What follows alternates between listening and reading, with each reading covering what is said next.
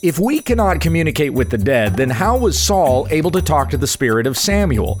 Should we still ask forgiveness for our sins? And should Christians listen to conspiracy theories? The answers to these questions when we understand the text.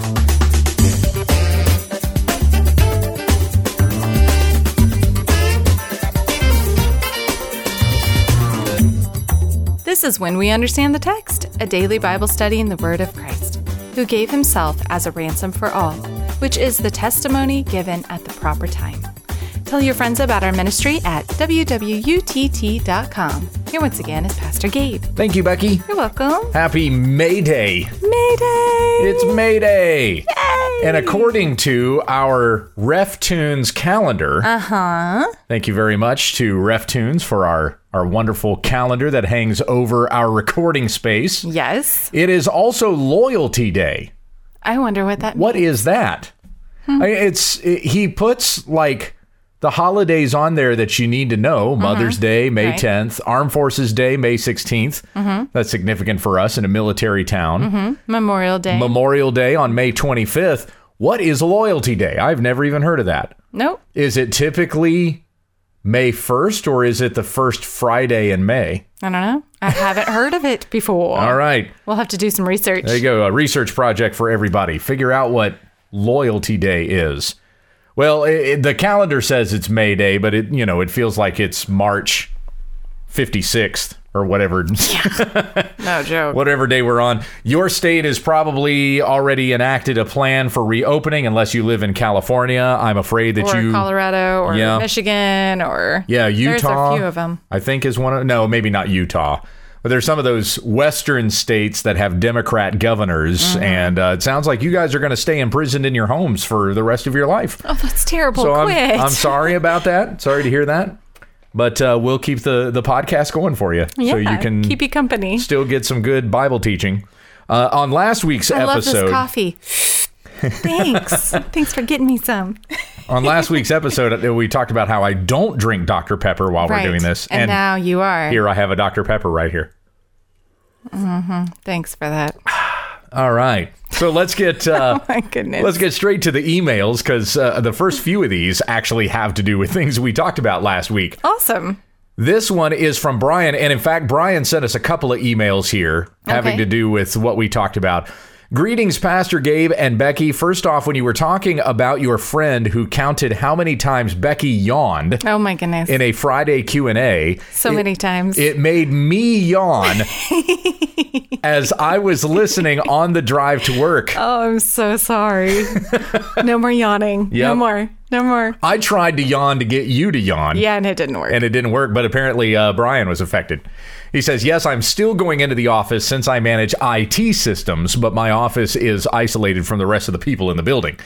Second, in your answer to the person who asked why Paul has the title slash office of apostle put with his name so often in conversation and writing, you said that Paul wrote more of the New Testament than any other author.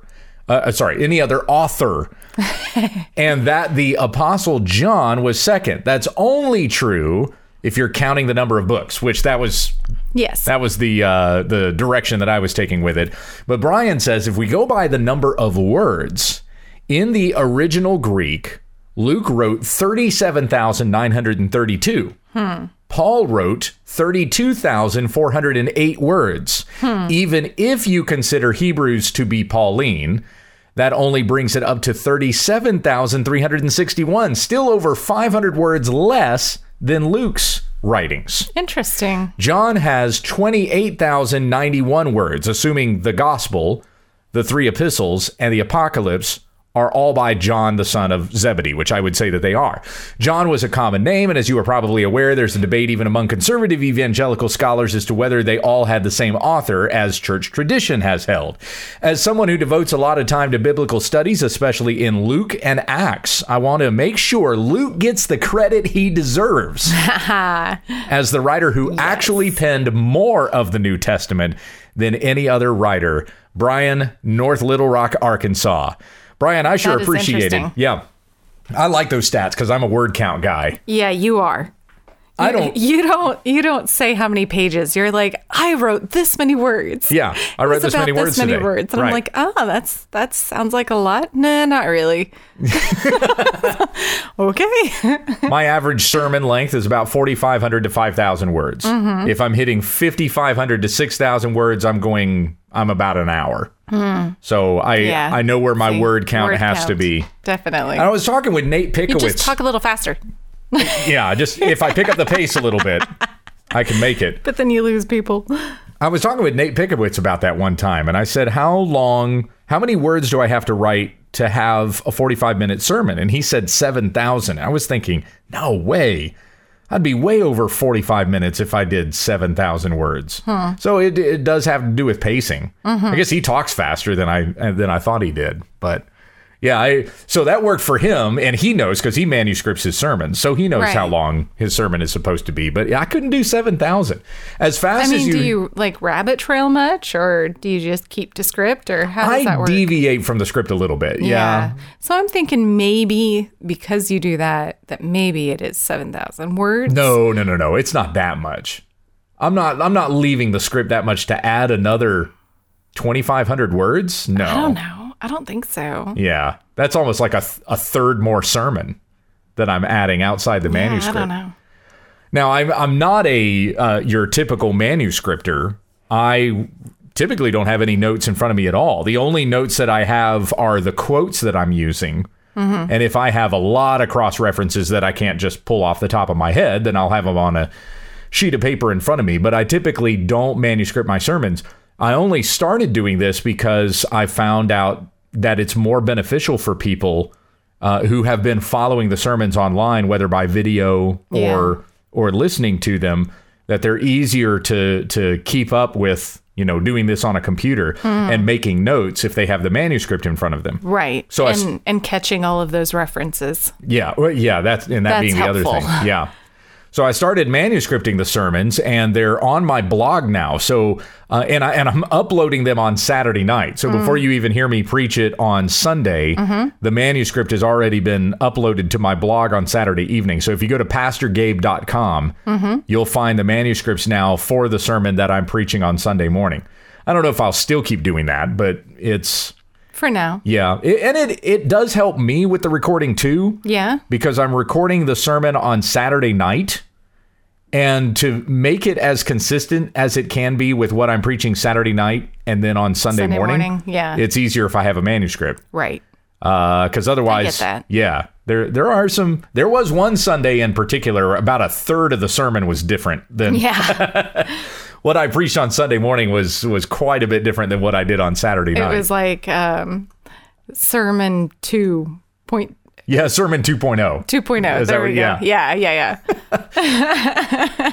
Back when we had the two services and we had the traditional service first and then the contemporary service 2nd I liked that because I felt like I'm I'm finding I'm finding my groove in the first service. Yeah. And then it comes out way better in the second service. Right.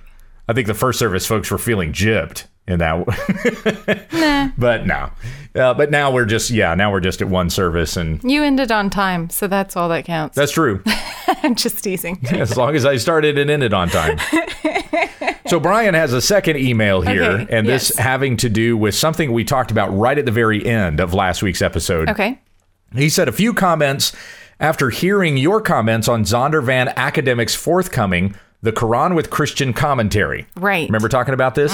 So Zondervan is publishing the Quran, but it has commentary to it, Christian commentary. Christian commentary. Right. So it's But it they're still producing the Quran or publishing. Right. So our criticism of that was this is still a publication of the Quran. Right. But I also made the comment that they were probably doing this as a textbook. Mm-hmm. So they were thinking of it from a textbook standpoint.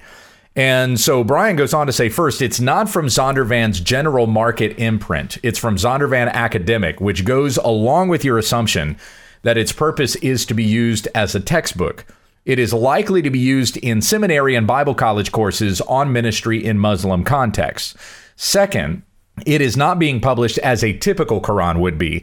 I have friends who have served as missionaries in Muslim majority countries, some still serving overseas, some working stateside The Quran as a holy book is almost always bound with a green cover, as green is the color of heaven in Islam. Christian Bibles in Arabic are often bound with green covers as well, making them easier to give to a Muslim friend whom one is trying to evangelize. As you can see from the cover image, and then he gives a link to that, this will not be mistaken for a Quran that would be used by a Muslim for devotional purposes. Hmm. From the author bio at the link above, Gordon Nickel, PhD, University of Calgary, is director of the Center for Islamic Studies at South Asia Institute of Advanced Christian Studies in Bangalore, India, a former instructor at Trinity Evangelical Divinity School and the University of British Columbia. He has written several books, including A Gentle Answer to the Muslim Accusation of Biblical Falsification. So, the primary author is a seminary professor training Christian ministers in India on how to evangelize Muslims, of which India has a significant number, not to mention neighboring countries. Veteran missionaries to Muslims suggest that Christians trying to evangelize Muslim individuals, whether overseas or here in America, should read the Quran before asking a Muslim to read the Bible. That way, in discussions and debates, they can honestly say, I've read your holy book, will you read mine? Not simply read books about the Quran and how it differs from Christian teaching, but read the text itself. So, for someone who is going to do that, I see this new book as a great way to read the Quran's text and get the Christian analysis slash commentary in one package rather than buying a Quran English translation that may come from a Islamic group with those funds then supporting them. One of my missionary friends who teaches on outreach to Muslims said he hasn't received a copy yet, but is looking forward to checking it out. I look forward to reading his review of it. Again, this is being put forth as an academic resource and isn't going to end up on the general reading shelf at Mardel. Can't say Lifeway anymore since they closed all retail stores. Hmm. We have a Mardel's in Wichita. Yes, we do. Thank you once again, Brian, for your email and for that clarification. I uh, now, as I continue to read about it, even after we did our segment on it last week, uh-huh. I was intrigued on it, Are you? and yeah, I would be interested in picking one up myself. When I did my book For research purposes? yeah, or- exactly. Okay. For research purposes, and uh, and I was always hesitant to pick up a uh, a Book of Mormon because Mm-hmm. I did not want to give money to Mormonism. right. I happened to take my kids to the park one time and I sat down under a tree while they were playing on the playground. I looked down next to me on the ground mm-hmm. and there was a Book of Mormon. Hmm. I was like, whoa, hey. And it was in perfect condition. So whoever left it there had just left it there. Aw. They had just been there and left it on the ground. And so I picked it up and held on to it. And I thought maybe if somebody forgot their book and they were going to come back and look for it, they might come and ask for it. And I'll right. I'll engage in conversation. Uh, So, yeah. so why are you reading this? Uh, uh, what, what's with this book? But nobody ever showed up again, so I I kept the book, and it was the Book of Mormon that I read when doing my research for 40 Mormon beliefs and what the Bible says. So I read not only the Book of Mormon, I also read the Pearl of Great Price. Uh, the Book of Mormon was the hardest read of the three uh, Mormon canon books. Yeah. boy, that is a terribly written book. but it was it was Joseph Smith's first, and he got Ah. better at writing later on. So. Yeah. Yeah, the Book of Mormon, Pearl of Great Price, and Doctrine and Covenants. So I had to read those three when I did my my book on on 40 Mormon beliefs and what the Bible says. So to tell a missionary to Muslim people that they have to read the Quran and be familiar with it. Yeah, I totally understand that. And I could be more gracious in my criticism of the publication of the Quran by Zondervan, uh, which which I made last week. I would be interested in this also. I have never read the whole Quran. The book that I recommended was "What Every Christian Needs to Know About the Quran" by James White, which was uh, that was the recommendation that we made last week. So I'd be interested in reading this and seeing the commentary notes. so you see the benefit of having them publish the Quran Right, with the commentary. I do. Okay. And you think about that coming from Zondervan and not coming from a Muslim publisher and them getting the credit and therefore the royalties from it Right. and supporting Muslim causes. so so in other words, you're backtracking your opinion from last week. I'm softening on it. Softening. Yes. That that's a good word. so anyway, Uh, thank you for both of those emails, Brian, and for your perspective on that. I appreciate your take. This next one comes from Anthony. Good morning. My wife and I are frequent listeners and have been blessed by your commitment to God's word day after day, especially in an age where the authority of the Bible is trampled on. I am listening to your Q&A episode on 424, that was last week, all right. and heard you talking about Wisconsin. That's where we're from. Ah, Just to set the record straight, we in Wisconsin actually call ourselves Wisconsinites. Oh, Wisconsinites. Well, because I was saying what Wisconsin Wisconsinians. Wisconsinians. Something weird. I am currently trying to read through the entire Old Testament, and I'm into Second Samuel. Near the end of First Samuel, in chapter 28, Saul seeks the services of a medium to speak with Samuel after he had died. I'm just curious as to your thoughts on this section of scripture.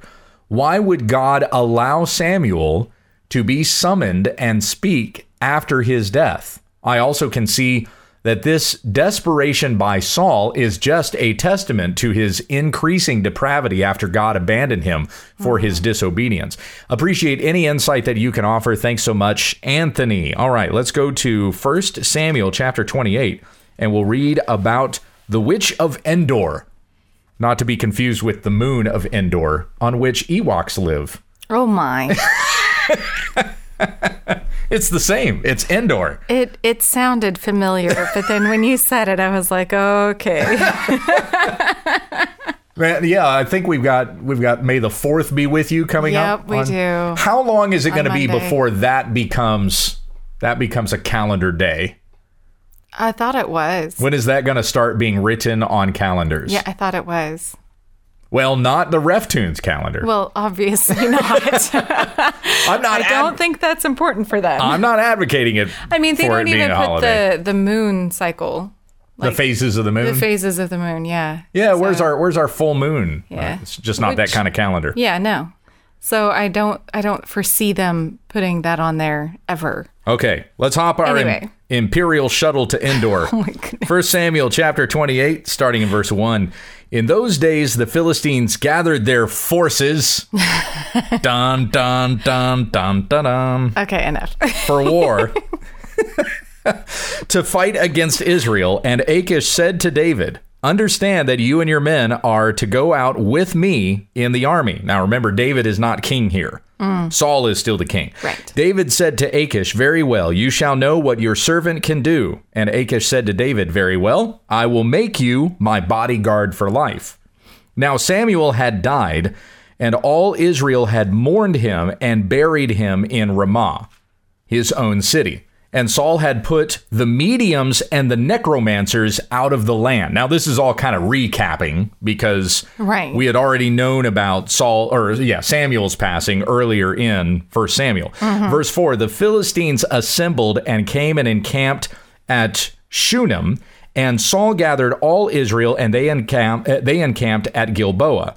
When Saul saw the army of the Philistines, he was afraid, and his heart trembled greatly.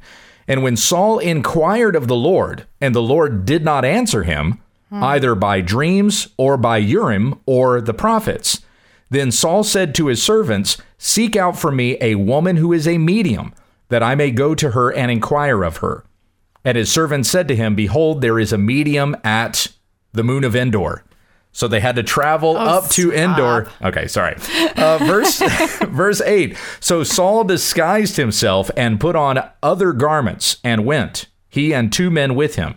And they came to the woman by night. And he said, Divine for me by a spirit, and bring up for me whomever I shall name to you.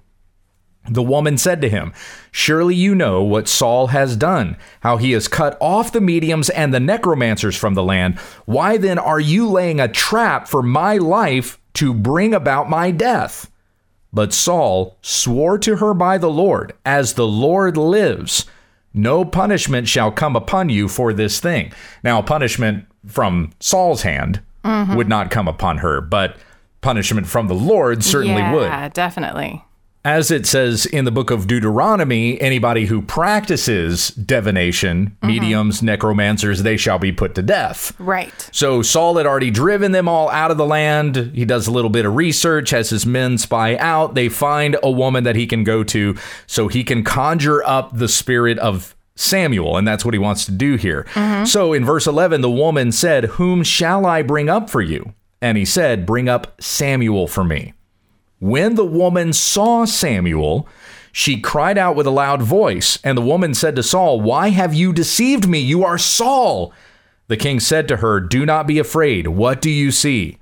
And the woman said to Saul, I see a God coming up out of the earth, lowercase g. Mm-hmm. He said to her, What is his appearance? And she said, An old man is coming up, and he is wrapped in a robe.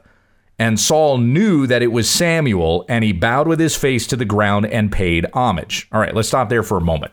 So there are a, a lot of different views on this particular story, and some will even say that this is not the spirit of Samuel that has come up Okay. because God would simply never allow something like this to happen.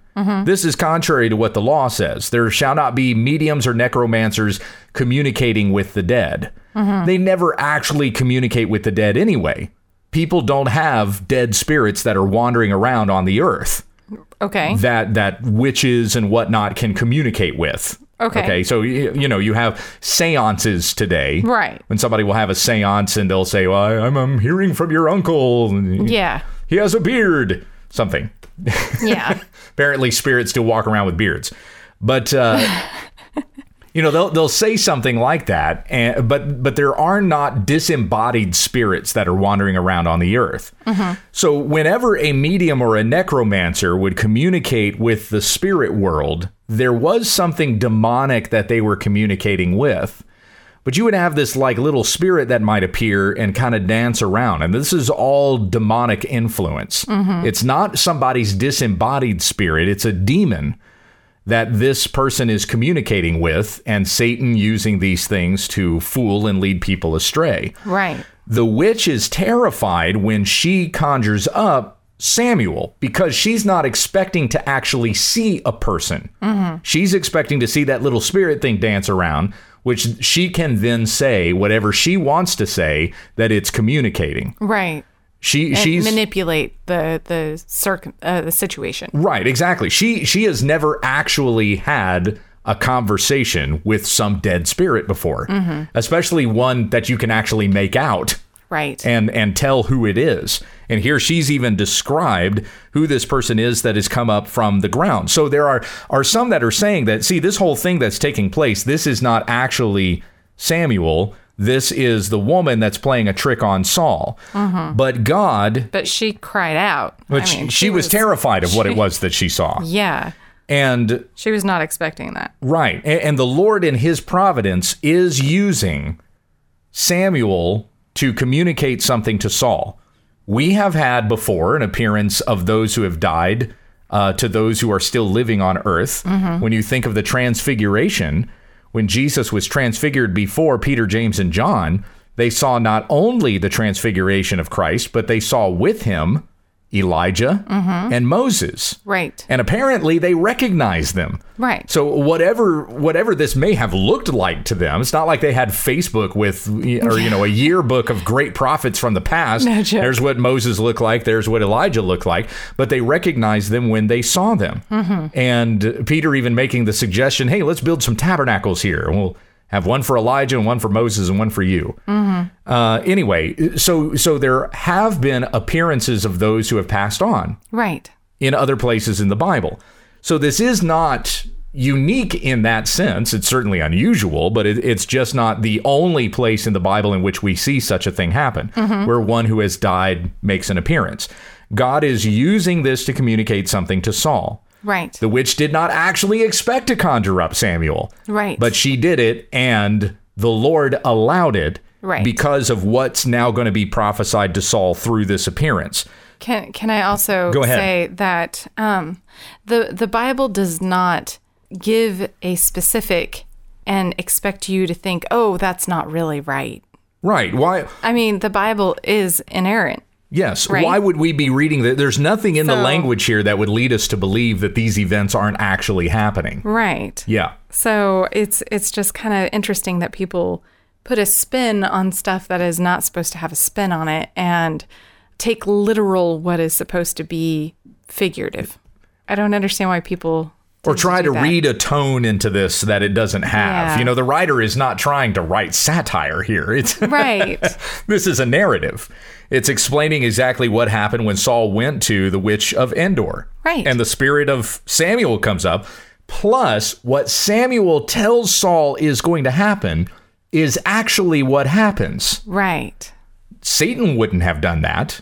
Nope. So the Lord does do this for Saul to bring about his judgment. Mm-hmm. As he is doing uh, evil here in the sight of God, God's presence has already left him, which is why Saul is attempting to communicate with Samuel in the first place. Mm-hmm. So instead of going to God, instead of being repentant over his sin, Right. instead of mourning over the fact that I have disobeyed God, You think that would be easier. Right. Instead, he goes and tries to find a necromancer. He does evil. He does even more evil in the sight of mm-hmm. God Keeping it on. by going and finding one that God has said we are not to communicate with. Mm-hmm. This is an abomination before the Lord, what Saul is doing here. And, and totally hypocritical on top of that, given that he had driven all the mediums out of the land. And then one day he Right. goes, You know, I really need a medium. I really need that one. That that would help me out in knowing, hey, uh, am I going to be successful in the battle here? So verse 15, Samuel said to Saul, "Why have you disturbed me by bringing me up?" Saul answered, I am in great distress, for the Philistines are warring against me, and God has turned away from me and answers me no more, either by prophets or by dreams. So I'm going to go talk to the one prophet who would talk to me. Oh my. Therefore, I have summoned you to tell me what I shall do. And Samuel said, Why then do you ask me, since the Lord has turned from you and become your enemy? The Lord has done to you as he spoke by me. For the Lord has torn the kingdom out of your hand and given it to your neighbor David because you did not obey the voice of the Lord and did not carry out his fierce wrath against Amalek. Therefore, the Lord has done this thing to you this day. Moreover, the Lord will give Israel also with you into the hand of the Philistines. And tomorrow you and your sons shall be with me. The Lord will give the army of Israel also into the hand of the Philistines. Now, uh, we've had another question about this in the past. This is not Samuel saying to Saul, You're going to come to heaven with me, Right. means you're going to be dead with me. Yeah. You're going to go down to the grave just as I am in the grave. over. That's right. Because he, I mean, he did come out of the ground. So, you know, you're going to be with me on Right. the ground. That's So, yeah, that's where his spirit came up from. Yeah. Verse 20 Then Saul fell at once full length on the ground, filled with fear because of the words of Samuel. And there was no strength in him, for he had eaten nothing all day and all night. Hmm. And the woman came to Saul, and when she saw that he was terrified, she said to him, Behold, your servant has obeyed you. I have taken my life in my hand, and have listened to what you have said to me. Now therefore you also obey your servant. Let me set a morsel of bread before you, and eat that you may have strength when you go on your way. He refused and said, I will not eat. But his servants, together with the woman, urged him, and he listened to their words. So he arose from the earth and sat on the bed. Now the woman had a fattened calf in the house, and she quickly killed it, and she took flour and kneaded it, and baked unleavened bread of it. And she put it before Saul and his servants, and they ate. They and then they rose and they went away that night. Now that's that's a pretty big deal for her to kill Yeah. an animal that she had been raising in her house for food. But it it just kind of demonstrated how much she feared for her life. Mm-hmm. If Saul dies here, mm-hmm. Yes. then I'm going to get found out. right. So she makes some food for him, and the servants encourage him to eat so he can get up and get out of there. Uh, but but all of this is the judgment of God that is going to come upon Saul, and exactly what was prophesied to him is what happened. He goes out to the battle, he dies, uh, including Jonathan, even though Jonathan was one who feared the Lord. Yet his following his father would lead to his death. Right. And so uh, they died at the hands of the Philistines. The Lord used this situation with Samuel to communicate this judgment upon Saul and to bring this judgment, to heap the judgment upon Saul. So again, it's not that you can conjure up spirits, but since Saul continued to deal wickedly, then the Lord used this situation to bring about judgment upon Saul. We should not ever be of the mindset that we can do what Saul did here. Saul did not have the Spirit of God with him. I was gonna say he was being not so uh, obedient. I was I was really all. thinking right there you were about to say he was being naughty I was about to. because that's what she'll say with the kids. all the time. He was being naughty. He was being naughty. Our little kids. yep. They're trying to understand sin. Well, sin is being naughty. Yeah. You know? It is. anyway, uh, we're we're so for the littles out there. That's right. For the for the little ears that are listening, Saul was being naughty. Uh, I was trying to make sure I got to the end of this all right. So that that question was from Anthony. Uh, Saul seeks out the services of a medium to speak with Samuel after he had died. I'm just curious as to your thoughts on this section of scripture. Why would God allow Samuel to be summoned and speak after his death? Well, there you go. To bring judgment upon Saul. yep. that would be the reason.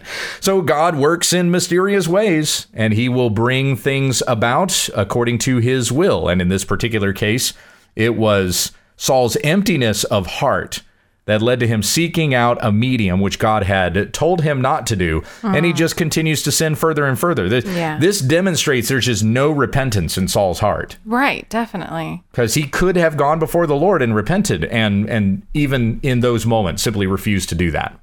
So he's trying to find a workaround. Yeah. Can I- that's that's what. Yeah. Yeah, Definitely. Because I mean, he he's asking for God's response, and and if God doesn't respond in that way that he had before, then he's like, well, I I got to go search it out. I'll How do this my do way. it? Yeah. Yep. I've got this. I did it my way. Who was that? Frank Sinatra. I did it my way. Never mind. We're gonna go on. Brother Gabe and Becky. This is from Craig in Wolfforth, Texas. Am I saying that right? Let's see. Wolf Wolfforth, Texas. Yes. Brother Gabe and Becky, I greatly appreciate your ministry and the encouragement it has given me over the last three to four years. Oh, that's awesome. I thank God for your commitment to sound exegesis of His Word and your unwavering commitment to truth. I grew up in a Southern Baptist esque denomination that was heavy on the law and light on grace. Hmm. I discovered Reform slash Calvinistic theology about six years ago through faithful preachers such as John MacArthur, Paul Washer, that shocking youth sermon, Oof. R.C. Sproul, Steve Lawson, Todd Friel, and you. Aw. I don't deserve to be mentioned in that company, but I do appreciate it. We left our old Southern Baptist church about four years ago due to the arrival of teachings from Todd White oh. and some word of faith influences. Thankfully, we found a Reformed Baptist church nearby and have loved it ever since we first attended. Mm-hmm. Todd White, in case some of you don't know, if you've seen the the faces and pictures of those different prosperity preachers and the and the the the health and wealth and the faith healers and and those guys, Todd White's the one with the massive dreadlocks. Unmistakable if you've seen him because he's really the only one. I don't think I'm there's so confused. If they were heavy on law, where on earth does he come in? Well, there's no grace in in uh, in that because I, because it's all about you do this and God will give you this. Oh, so that's law. Okay, If true. you're living this way, then God will bless you this Okay, way. If you didn't get your healing, it's because you didn't do enough of this. Okay, that makes sense. if you if you give more money, God will give you I a just- blessing. I could not understand the connection, but that totally makes sense. Right. Okay, Right. keep going. Now, it may not be law as you would find law in God's law, mm-hmm. But it is. Yeah, that's where I was thinking. Right. It is a matter of them heaping a law upon you Mm-hmm. in order to merit God's favor. So you have to do this before God is, is going to give you anything. Uh, so then going on, this brings me to my question. Growing up in my church experience, the men would usually end their prayers with, and forgive us our sins. Being an impressionable young person, I picked up the habit early on in life. In our new Reformed church, when praying, I would unwittingly say this in my prayers during services. One of our elders brought this to my attention one day at lunch, asking if I thought we needed to continue to ask for forgiveness if we are truly saved, since I pray that little line. I have never really thought about it. Obviously, Christ's atoning death on the cross was sufficient to cover all my sins, past, present, and future. But I do know in the Lord's Prayer in Matthew 6:12, Jesus says, "And forgive us our debts as we have forgiven our debtors." In our discussion, he said he did not believe those words applied post cross, as we do not see that phrasing in any of the prayers in the epistles in the New Testament. I am not sure I agree with that, but I understand his point. I do not pray that anyone wanting to submit to anymore. the Oh, I'm sorry. I do not pray that anymore wanting to submit to the leadership of my elders, but I wanted to get your thoughts on it. I've done some study on it, but get conflicting views. Is it wrong to ask forgiveness from God after we have been saved? Again, thank you for your ministry and may God bless you and your family. All glory to Him, Craig. Craig, it would be wrong to ask God forgiveness for your sins if you do not sin. Since you became a Christian, have you never done wrong? You have. I, I'm keeping my mouth shut. Am I am I wording I'm, I'm just Yes. making sure I'm wording Nope, this You're wording okay. it well. Yeah, keep going. Yes, you have sinned. Since you became a Christian, you have sinned. So are you not supposed to ask God's forgiveness for that? That would be a little high and mighty on yourself. Were, were we, you know, the the story of Saul that we were just looking at, were we not mm-hmm. seeing that that was part of his problem? That he was not asking forgiveness for his sins, that he was trying to find other things that he could do. See, it's interesting that that you've come into a church that is heavier on grace than it is on law, and yet they're telling you that you should not ask forgiveness for your sins. That sounds pretty legalistic to me. What are you restraining yourself from saying over there? Oh my goodness. Just, oh, I, I don't understand how your elders were getting from the Lord's Prayer that that is a pre-cross prayer, that we don't pray post-cross. What would be the point of Matthew even including that in Jesus' teaching when Matthew is writing his gospel I mean, following Jesus the crucifixion of Christ? constantly saying, you know, ask for forgiveness, right? Uh, yes. uh, First of all, let me answer point blank. Yes, you should ask forgiveness for your sins. And exactly because of what you've prayed in the Lord's Prayer. Jesus is teaching his disciples, and he says, When you pray, Right. pray then like this Right. Our Father who art in heaven. And the fact that Jesus was telling his disciples to address God in heaven as Father, that was that was incredible for him to be saying that to his disciples because no one was praying like that. Right. No one was calling God Father. You don't see that anywhere in the Old Testament, with the exception of like maybe one or two places. And there mm-hmm. you have a reference to God as being like a father, Right. but it's not actually Not calling calling- upon him as father. Right. We can call God Father because we've been adopted to be sons and daughters of God in Christ. That's why we can address him as Father. Mm-hmm. That's what makes that instruction so unique when Jesus said to his disciples, Pray then like this. And don't children have to go to their parents and ask for forgiveness? Yes, you teach Constantly. you teach your kids to apologize Yes. to those whom they've wronged and ask for forgiveness. It's the same concept with adults. E- yeah, right. Even. Even when you've gotten older as an adult and you've done wrong to somebody else, Yes. you need to go ask their forgiveness. And when we sin, we are always sinning against God first. Amen to that. Right. Yeah, I just I'm I'm baffled at that response. I don't It's I don't just- understand it either. I would be curious to know what their what their ground is for that, but that that just doesn't make sense to me. Well, it says that, you know, after Christ died on the cross for our sins, he forgave all of our he got all of our sins forgiven or something. In our discussions, he said that he did not believe those words applied post cross, as we do not see that phrasing in any of the prayers in the epistles in the New Testament. Okay, but Paul says in Colossians three mm-hmm. Let the word of Christ dwell in you richly, teaching and admonishing one another in all wisdom. Admonishing means there's people doing stupid stuff and they need to be corrected on that. Right. But not like They're not saved stupid stuff.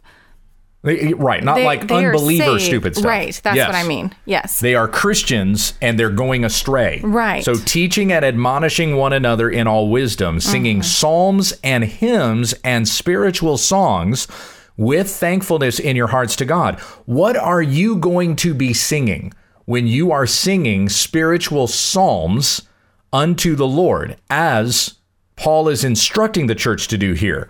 One of those psalms you're going to end up singing is Psalm 51.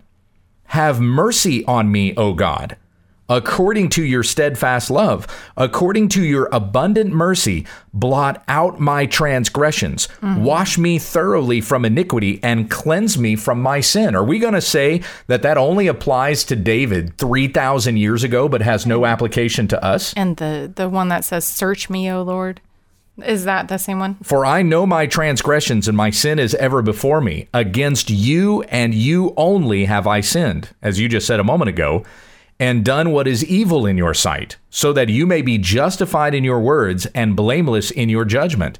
Behold, I was brought forth in iniquity, and in sin did my mother conceive me.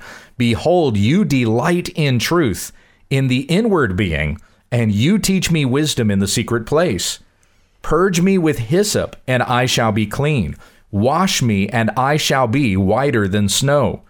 Let me hear joy and gladness. Let the bones that you have broken rejoice.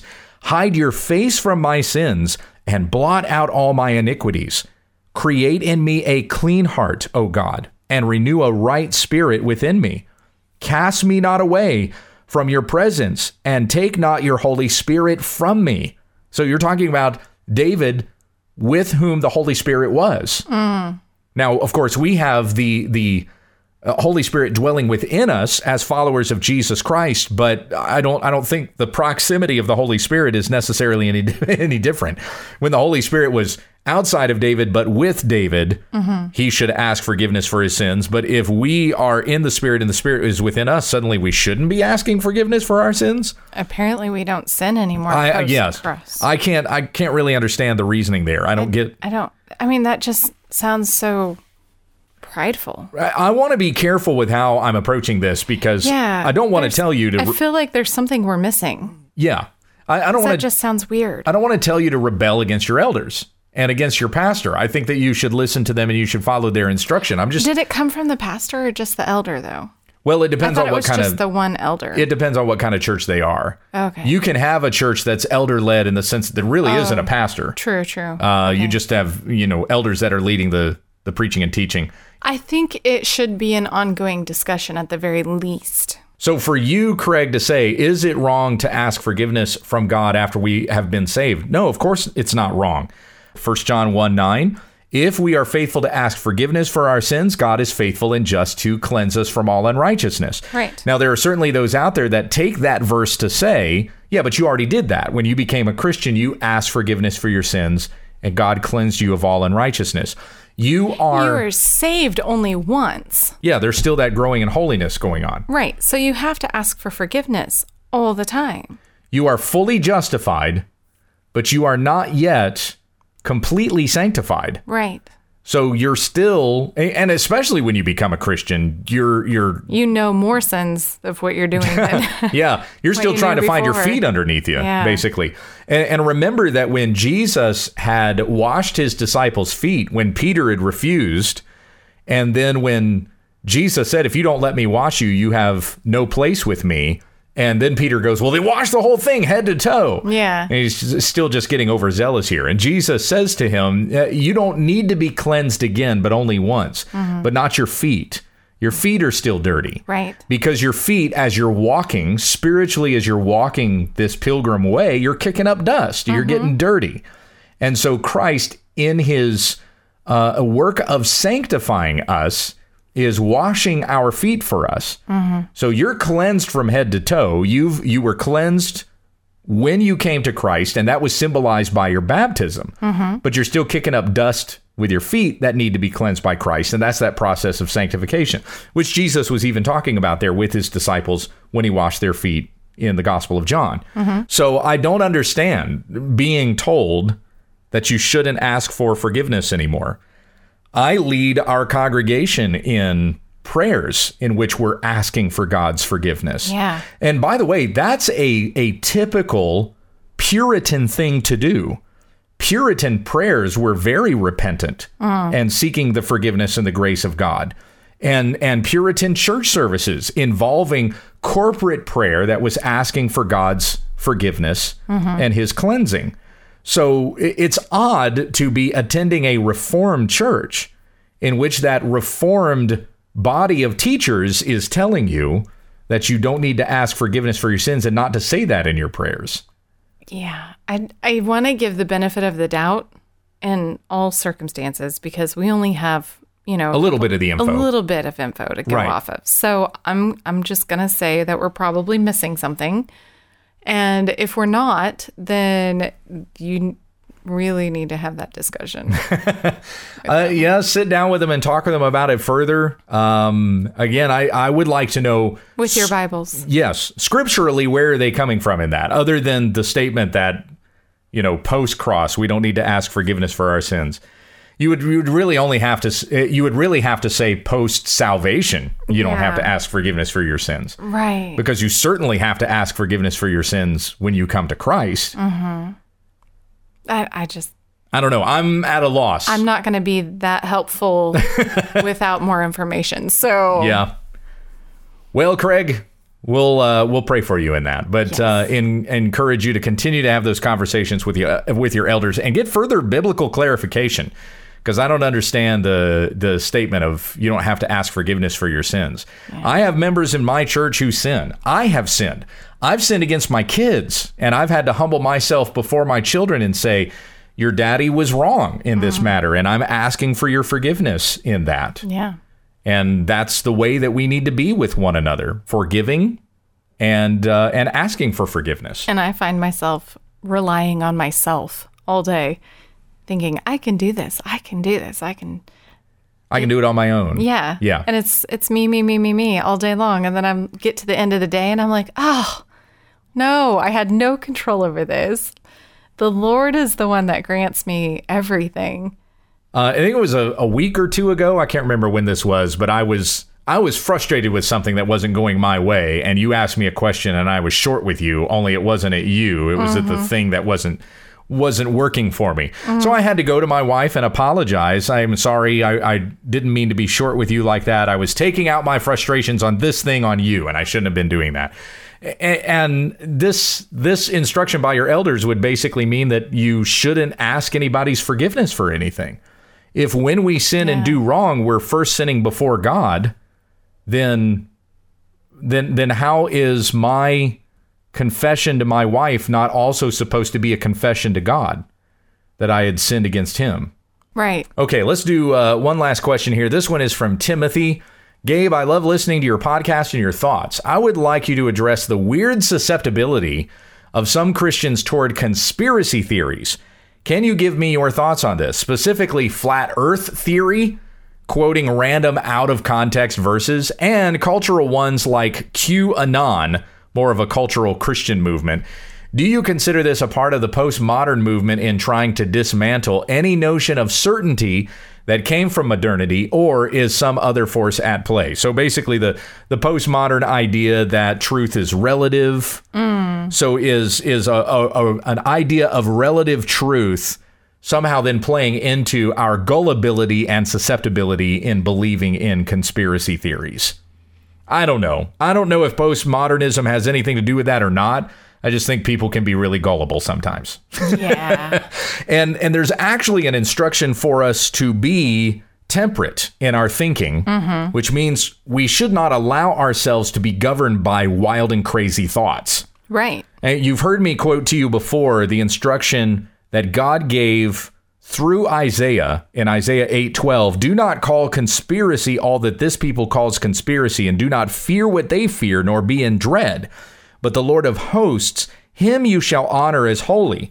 Let him be your fear and your dread. You can let these uncertain things that you don't know anything about just totally plague your thinking and dominate your mm-hmm. thoughts, and, mm-hmm. and you're no longer submitting your mind to Christ or being dominated in your thinking by Christ Right. and having peace in your heart through Christ, but you're just thinking of all these wild, fantastic things. uh, like like UFOs were big this past week because of the of the the release of oh I I can't remember if it was the Air Force or another branch of the armed services, but they had released you know video footage of UFOs that had been encountered. Oh, okay. And of course, they're UFOs. I believe in UFOs. They're Right. unidentified flying objects. Right. You can't tell what they are. That is the definition of a UFO. Yes. As soon as you identify it, it's no longer a UFO. Correct. But believing in UFOs is not the same thing as believing in we've been visited by extraterrestrials from Uh. outer space. Oh, is that where all that came from? I saw a lot s- of the alien stuff in my feed, but I couldn't Oh, figure Twitter? out where it came from. So Yeah. Yeah. So see, there's stuff like this that'll pop up all the time, and it'll consume thinking, and and people just will make it a hobby horse, and they'll research all this stuff, and uh, the military's Hmm. that's a rabbit trail. covering Oh, up. Yeah. goodness. Uh, we're, we're covering that we've been visited by aliens and so on and so forth. Anyway, uh, but this is this is not how we are to be as Christians. All of that stuff that's going on, let let people who are worldly scramble after that. I won't say that sometimes some of these conspiracy theories can be interesting, Right. but it doesn't mean that we need to have our minds consumed by them. This call to be temperate means to be sound in thinking. Uh, because the instruction that's given to pastors in 1 Timothy chapter 3 is that they're to be temperate, meaning they're not given over to wild thoughts, but their mind is governed and, and dominated by the sound teaching that comes through the word of Christ. Yeah. And this is what we teach. This is this is what we focus our minds and our hearts upon, and this is what we concern ourselves with the most because it is in the belief in the gospel and living in the gospel that we are sanctified and we're grown in holiness and godliness, which Paul goes on to explain in 1 Timothy chapter 6. So it is through the sound teaching of our Lord Christ that pertains to godliness, that leads to godliness in the believer. Uh, Being dominated by uh, uh, conspiracy theories and devoting all your time to that is not going to lead to godliness. Yeah. I mean, even one of the fruit of the Spirit, part of the fruit of the Spirit is self control. Yeah, exactly. So that includes your minds. yes, that would be part of that as well. So So, anyway, thank you for your question, Timothy, and we'll wrap up there. Let's conclude with prayer. We also want to pray for uh, our friend Michael, who had, no, I'm sorry, it was a different question. I got to save that question for next week. Craig in Texas, we're going to pray for you too, brother, as you are uh, going to be visiting with your elders. Uh, we would like to ask our listening audience for prayer for us. We lost a dear sister in the Lord this past Sunday morning Yeah. who died and went home to be with Jesus. And it was expected. We knew that it was it was coming fairly soon. Uh, it was not COVID nineteen related. It wasn't anything like that. But her husband is now a widower, and he's one of our deacons at church. And so we would ask for your prayers for our church since we're not able to have a memorial service or anything like that until probably July or August. But continue to pray for us as we're mourning her loss in these days and mourning the broken heart of our brother as well. And be praying for our deacon Archie. He was ordained as deacon in the exact same ordination service where I was ordained as pastor. yeah. And so always have had a, a deep love for this brother. Be praying for us in our church, and we thank you for your continued support of our ministry as well. Let's pray. Yes. Lord. Heavenly Father, we thank you for uh, for the compassion that you show to us day by day in that while we were yet sinners Christ died for us and this is a truth as we read it in Romans 5 8 that continues to be a peace upon our minds and our hearts that you have saved us from from our sins from the wages of sin from the judgment that was coming upon our sin and you have given us a kingdom to be with our Lord Christ forever in your glorious heaven, where there will be no more sin or evil, no more consequences of these things like death and passing away, but but all of this will be no more. You are making all things new. You are drying every tear from our eyes and will seat us in the heavenly places with you. And so I pray that this is our desire our eyes are kept heavenward. Our focus is upon Christ, the author and the perfecter of our faith, as we walk this pilgrim way, asking forgiveness for our sins and, and desiring to walk in righteousness for your name's sake. We pray for our brother Craig, who had sent in an email to us today, and I pray that you would bless him as he is going to continue these conversations with his elders about uh, uh, whether or not to be praying for forgiveness. And I pray that we would be humble in all of these things, never thinking too highly of ourselves, never never thinking as as John warns in 1 John 1, thinking of ourselves as being without sin, because then we would make God out to be a liar. Mm-hmm. But that we humble ourselves before the Lord and are constantly seeking your holiness day by day, seeking out those places in our hearts that still need to be sanctified that we may have no wicked way in us, but desiring the perfection that we have in Christ. We also pray for our church, and I pray for many churches that are out there that are struggling in these days with the, the shutdowns and the lockdowns and all this kind of thing. May we continue to be faithful to the Lord to the gospel first. There's going to be some financial difficulties, but we fear not what may come of us because we know that in the gospel of Christ we are saved, our sins are not counted against us, and we have a kingdom that is far above and beyond any blessing that we could receive materially on this earth. Thank you for sustaining us in the midst of this. Let us never take our eyes off of Christ. We pray this in Jesus' name. Amen. Amen.